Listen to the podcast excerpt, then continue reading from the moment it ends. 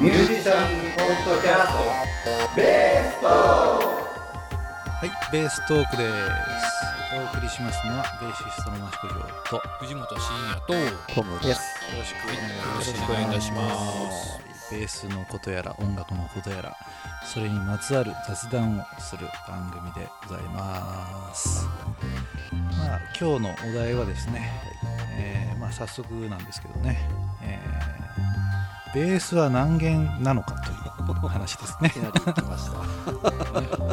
ベースは何弦なのか。お題が大きい。大きいですかなんかこう11弦ですか？とかっていう話にもそうになっちゃうんですよね。うん。一般的にどうなんですかね？ベースの比っていうのは4本前提ですよね。1111ね。ああなるほど。でまあその多弦ベースについてどう思うかみたいなね。トムさんがちょっと聞きたいな。っていうので まあその辺。の物申してくれという。物申してくれって話なんですけど。えっとまあ僕からちょっとね最初に言うとですね、えーまあ僕は今4弦がメインで使ってましてえー5弦も1本持っております、えーエレキですね。でまあコントラバスから、まあ、エレキギターを真似てエレキベースが作られたわけじゃないですか。最初ってね。じゃあコントラバスどうなのっていうとね意外と5弦のコントラバスってあるんだよね、あるんですね。うんあるあります意外とある。意外とつうか普通にあのオーケストラとか見てるとね5弦結構いますよ。えー。うん低い方。低い方、うん。いるんですよ。だからまあやっぱクラシックのコントラバスって考えると昔から5弦っていうのは普通に存在してたそみたいうなんですね。それは意外にうん初耳だったそう。そうそう考えると最近のじゃないんだ。最近じゃないんですよ。へそう考えると意外とねベースはじゃあ5弦なんじゃないのかなみたいなね。ーああ意外と深い話になりそう。な 意外とね。意外と。そう今度 N 響とか見てください。結構5弦の人いますからね。あ。とはねかあとはねもう一つはね古い楽器あるじゃないですか。オールドの楽器とかね。うん。まあね昔3弦だったベースを今の4弦用に変えてますっていうオールドも結構あるんですよ。えむ三弦だったの？そうそう3弦だった昔の楽器をだからペグを1個増やしてね4弦にしてますっていう楽器があるらしいんですね。3弦だった時代もあるみたい。へえ100年200年前とかそういう感200年前。うん、だからまあそういう割とそのコントラバスってこの個体差が大きいんですよ。コントラバスで3弦ってことそうそうそうそうそうああそういうこと？すっごいでっかいサイズのフルサイズのものとちょっと小ぶりなやつとね結構ね幅があるんですよね。でちょっと小さめだねみたいなやつはまあいわゆる4分の3とか呼ばれたりとかね、うん、呼ばれるんですけどまあ厳密に何センチからこうだって決まってなくてねでオールドとか置いてある店とか行ってねこの楽器の由来とか聞くじゃないですか。うん。チェコで作られましたとかねいろいろあそこで作られたとかっつってね。でこの楽器はもともと3弦だったのを4弦に改造してるんですよっていう、うんでそれでいろんなとこ回って今ここにあるけどねみたいなね話を聞くとあ3弦っていうのもあるんだねみたいなね。そうなんですよ。ベースもじゃああっておかしくないって話ですね。おかしくないですね。まあどっちが増えてるのか減ってるのか知らないですけどね、うん、で6弦ベースに関しては世界に5本だか6本しかないとか。あコントラバスあるんだうんあるみたいでそうそうそう。でそのうちの1本をね誰かが見たっていうのをね S SNS で見たことがありますっていう。土の子みたいな話見た見た見た。ユーマンみたいユーマンだから6弦のコントラバスは一応あるみたいですね。相当ないみたいですけどね。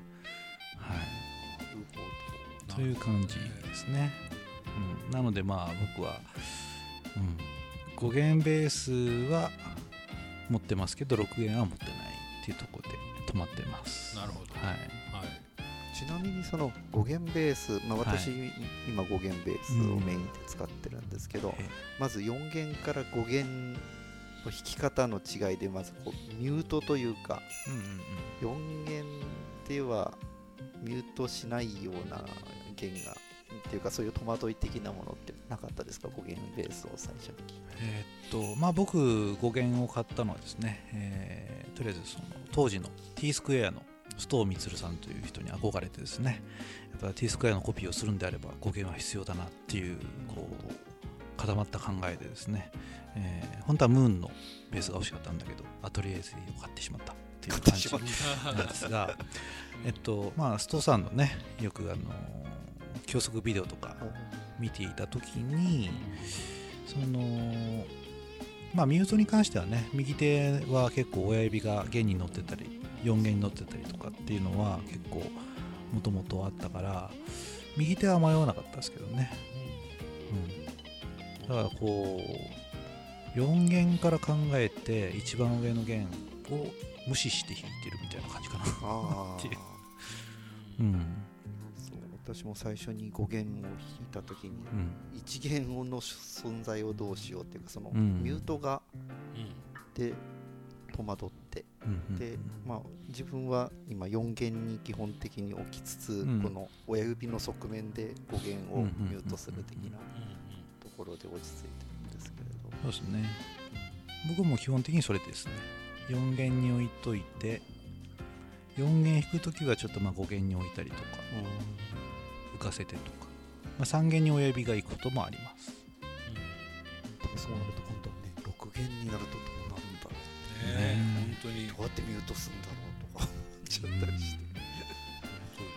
だミュートもどう考えるかですよね。本当にまあ弾かなきゃ音なんねえだろう いう考えでいくのかもう常に触っとかないと音が出ちゃうかもしれないって考えるのか。ねある程度ね。そうそう、うん。ね確か私あの須藤さんが、うんうん。あの島村楽器にあのクリニックに来た時おにー私一度出たことがあるんですよ、じゃあその時一緒にいたんですかね？一緒にいたかなんかその前の年かよくはわかんないあのシモンドさんと一緒に来た時？あ違いますね。一人で来たんで一すか？人で来た時です私がいえーたのは。それが記憶にないなあったんですよそういう時。宇都宮店ですか？そうですね。えそして、はい。で誰かミュートの話を、うんうん質問をしたんですようんね、ミュートをどうしたらいいんですか、うんうんうん。あんまりそんな気にしないでどんどん弾いたらいいよみたいなあでもそれはありえるそうかもしれないですね。うん。なんかそんな答えをね、あのスラップ多分スラップのミュートの話をしたのかな、うんうんうんなんかあそんな感じで弾いてるんだストーさんも。なんか、最初のうちはね、うん。よっぽどね変な目立つ変な音が出ない限りはそんなに気にしないかもしれないです。味じゃないですか。ねギャーンと弾いちゃえばね、とかそうそうそ印象にちょっとふと思い出しました、うね僕もストーさんおかげ歴が長かったので、うん、すごくね参考にはさせてもらいましたけどね。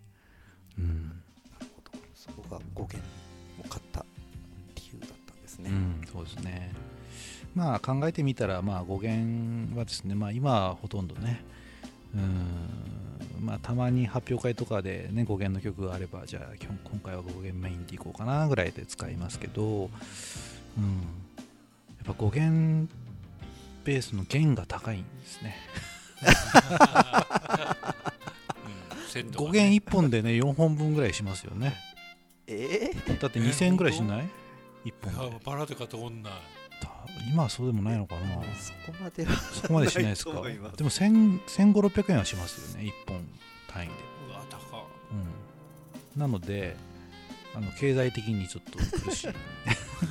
今はでも結構うん5弦のあのロー B でしたはいはい。らセットで、そうですね。まあ、今はね。もちろんちょっと高くなっちゃいますけどね、言ってますけどね。そうなんですよちょっとお高い。しかもそんなに出番ないくせに同じように劣化していくんですよ。あんたそんなに引かれてないくせになんで同じように死んでいくんだよみたいな。感じなので、ちょっとねやるせないですね。うん。でもたまにあるとね、えーなんかこうすごく守備範囲広くなった感じしていいですけどね、意外になんていうか4弦だったらぐっとローに行かなきゃいけないところを、うん。ハイのまま低く低いところに行けるじゃないです。かだからある意味そのなんだろう。楽できるっていうか。うんうん。うん時もある。ふうに私はあの感じていますけど。だからなんだろう。逆に弦がたくさんあるから難しいっていうよりはなんか弦があることだから楽できる。ああそうんでもそしたら俺あんまり多分5弦の5フレット以降ってあんまり弾いたことないかもしれない。そうそう5フレット以降。あれ聞こえないですよね低くて。なかなか。なんかね、うん。出番もないし。低いねロー D とかね E フラットとかあの辺弾くのはその辺弾かざるを得ないんですけど5フレット以降は多分他の弦で弾けますね。ロービーの解放とか出番が。ないですね。ドーンとか言ってうん聞けない聞こえないぞみたいな。まあでも今のね世の中いろんな音楽がありますからね。もう低ければ低いほどみたいな音楽がありますからね。ロービーどころじゃないなんつうの？ロー A とかね。そううんすごいすごいすごい。もうすごい世界ありますね、いかにそれを再生するかみたいなね、うん。ちょっと僕はそこの頑張りが足んないなと僕は思います、ね まあだから逆に今度ハイ C が来た時にですね、うん、その僕頑張ってる音が好きなんですよ、うん。うん、なのでその1弦の10何フレットみたいなね高いところで弾く音が5弦にするとそれが12フレットぐらいになっちゃうじゃないですか。同じ音域だけど。まだ頑張ってない音になっちゃうんですね でそのハイ C の頑張ってる音ってなるとすっげえ高いからどうなのかなみたいな。まあ持ってないからね分かんないんですけどね。ベースラインでそっち弾かないですよね。ベースラインだといかないよね。ソロで相当キュリーとかうん。ね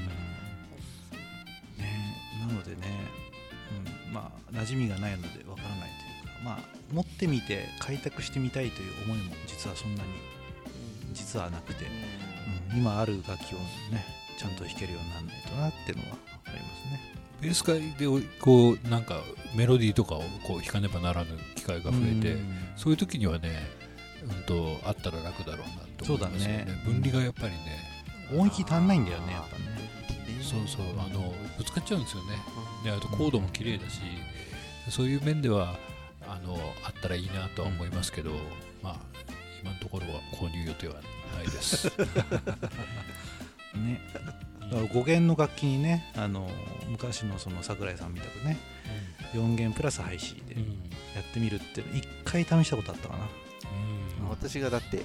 あのやりうん。配信でやるっていう時に確か貼ってくださいました。そうそうそうそう、え それだけ。それだけ。そうそうそうーナット変えなきゃダメでしょ細す細いから。いやでもまあそのままやっちゃいました、うん。じゃあなんとかいけるんだな、うんとかなるべと思って。本当は変えなきゃいけないですよね。あなるそっか。試すぐらいならうん、うんやれる価値をそうそうやる価値は。だからそれが楽しいなと思う人はねそっちに突き進んでいって。いやこういうの怖いなネックとか。なんか、う うん。ほど。なんかいろいろ今までのこういうバランスが崩れてしまいそうで、どね。うん。そうみたいですよ、なるほど。うん。全然気にしないであの結構何度か張り替えてますね。へー。C 貼ったり B 貼ったりうみたいな、ん。えー、いやいいかもけど、うん、なかなかやりたいとは思うけど踏み切れない。ところですね。まあ、どんどんやってみちゃえばね、うん。本当にやっていいことと悪いことが見えてきます あれでも何でしたっけ、ピッコロベースっていうのあるんでしたっけ？もっとうん。ありますね、うん、さらに1オク一んですか上なのかな、そううん、細い弦が貼曲ってあって。そういう弦ってギターの弦を張るの？でしょいやちゃんとピうんッコロベース弦が、ピッコロベースうんありましたね。あれはなんだ？8弦ベースの復弦みたいな感じなの？いやそれとまた違うの？いやわかんない。それそれ用でなんか売ってたような気がするけど、ピッコロベースね。成瀬さん成瀬さんが一時期ピッコロベースっていうのを言っておられるスタンディ・クラフとかねそうそう。ああなるほど。ああいうところがですね。あのギタリストになりたいっていう感じですね。江川法人も多分教則ビデオで紹介してましたね。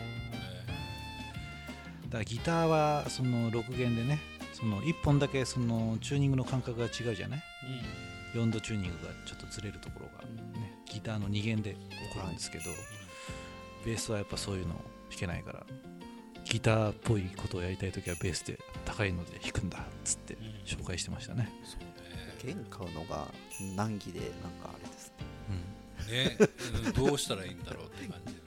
うん、うん、まあでもネットで何でも買えんじゃないですか 今は。乱暴ですが。こう話してるとこうちょっと欲しくなってきますね、そうね、うん。うん。ですよね。でもまあその必要に迫られてってとこはかなり必要に迫られてない感じがしますね。そうそうそう、うん。うん。そうねねもうあなたベースの仕事なくなったからギターしか弾けませんよ。って言われないと そっちに行かないかもしれないですね。ベベース禁止4弦ベース禁止令とか出て。ね。持ってると逮捕されますみたいな。もっと高い弦を離さえみたいな。音域周波数がねピッコロベースはカーブ出でてますそうなったらもうしょうがないですね、うん、悲しいですが、ね、多弦ベースも結構話ありますねこれね、ねえ。うんあと私やっぱり5弦ベースをそうやってうん。あのまま小さい頃私がちょうどやっぱ中学生の頃に世の中に5弦 ,5 弦ベースっていうのがうん。現れ出してうん。でもその時はそんな5弦ベースなんて買えるような代物ではうん。なくて中学生や高校生のこ高価なものだし見たことないしみたいな。であのそれから何十年か私経ってあのじゃあ自分のベースを買おうってなった時に今の世の中は簡単に5弦ベースが普通に売ってるじゃないですか。うんうんう。ん。コストダウンもしてきましたもんね、あこれはやっぱりあの憧れの5弦ベースを手に入れてみたい。っていうことで今5弦ベースを弾いて弾いているというか、まあ、持っておるわけなんですけれども、なんかそういうところから弾き始めて結構でも5弦ベースってすごくこう2オクターブ要するにうん。一番低いところからいくと2オクターブをこうぴょんぴょんとこううんうんうん楽にね。楽にというかこうあのポジショニングが2オクターブいけるのでまずそこでなんかすごくこうバランスの良さというかなんというかこうななんとなくこう4弦ベースだと頑張ってこうポジションを移動していかないところをこうぐーっうんうんと続けて2オクターブまでいけるので、ね。あこれ意外にバランスいいな的に感じたことがあります。何かが楽になると何かを捨ててるんだ。よ まあその分ねこのポジショニングができなくなっちゃってるあというか。そういうのもあるかもしれないしね。なんかまあ車のねマニュアルかオートマかみたいな話もあってね。たまに軽トラとかになるとねどうなってたっけ？なりますけどね、うん、そういうのあるかもしれないですね。多ければ多いなりにものすごくねコートだったりね一人でいろんなことやったりっていうジャンルには合うと思いますけど。まあ、ベーシックなプレーにはそんなにそぐわないのかなっていうね、うん、普通の音楽をやってるっていうか普通のっていうと変だけど、うん、あんまり必要性は感じないかな、うん、一弦がなかったからこれが弾けないっていうのは今のところない この曲ねコピーしたいからっていうのがあればね、うん、そのねカシオペアの桜井さんがカシオペアの後に人作ってやったじゃないですか。人作のねファーストの左手で低音タッピングしながら右手でね高音タッピングしてっていうモントゥーの。モントゥーノのやつ。あれコピーしたくてねでもあー6弦だからなと思って それをねなんとかこれをオクターブ下にしてあー雰囲気出ねえなとかねやった記憶がありますけどねああいうのやるとなるとやっぱ弦がたくさんあった方が。あった方がだしうん。やっぱりね音も出ないですもんね、うんうんあれはすごかったですね。まあそれ以前にこうコピーする前にちょっと負けて ね、そっちの世界に行けなかったってことで多分うんトラウマになってると思いますド ラマ。こんな難しいことやんなきゃいけないのかもう本今ねタッピングなんかはもう普通ですみたいな感じだもんね今の若い今ね。ね YouTube で本当に。見る人とかね。キヨスさんもいますしね。すごいですよね。当11だもんね。11だもんすごいよ。いやーいくら勉強しても足んないですね。うん。そういうことだね。勤めてししそうそうそう。勤めて強いるね。嫌なことを。勤めて強いるのが勉強だという語源らしいですけどねそうそう、まあ、今回の、まあ、ベーストークのプラスとアドバンスというのがですねそのベースを務めて強いることになっているわけですが、えーまあ、ベース会というのを我々やってまして、えーその中でやってる曲をちょっとずつ取り上げて、えーこんなんでセッションしてますよっていう紹介をしながら弾いているというのがベーストークプラスになります。はい。えー、audiobook.jp の方で、えー有料会員登録をしてもらうと、えー聞き放題プランの方で聴けるようになっております。はい。えーまあ2人でベースをね弾いてねえー音源鳴らしながらとかねやってねこんな風にやってますよ。でもう一つアドバンスというまあ前回はベースラインの作り方というところまでやったんですがそのモチーフで、えーアドリブをどうやってやったらいいかということをおしゃべりしております、はい。ね、アドリブっていうのはそもそも何なのか演劇とかお笑いとかでいうアドリブとどう違うのかみたいなこととかね。一応まあ本で書いてある内容だけではわからない。実際にリズムのこととかね、えー聞いてもらって一緒に弾いてもらうと分かるようになるかもしれないというはい内容になっております、はい。そちらもぜひよろしくお願いいたします。今回はたくさん藤本先生もたくさん弾いておられますね。そうですね、はい。はい。プラス？プラスあ違う。アドバンスも。だアドバンスアドバンスもね。そうそうそうそうそう。いつになくいっぱいそう。ねそう生徒役としてね。じゃあ藤本君これを弾いてみようか。そうそうそう、はいあのジョーさんに教えてもらいました。そうですね。しっかりと。はい。勉強になりました。ね僕も教わりたいんですけどね。勤めて勤めて仕入り 仕入りました。いやいやだったのか。っていうねいやよいやよも好きなうちになってくるようですね、はい。まあ嫌だと思うと本当嫌になっちゃうんでね。あのうまいこと心のバランスを取りながら。ね、人との距離も保ちながら生きていけるソーシャルディスタンスね。そうですね、えー6月も末になってきたということでね世の中は落ち着いているんでしょうか。という感じですが、えー7月のベース会はまた追ってお知らせしたいと思います。はい。ということで、えーこんなとこでしょうかね。はい。はい。ではお送りしましたのはとは藤本慎也と。どうもでした。いありがとうございありがとうございました。ありがとうございました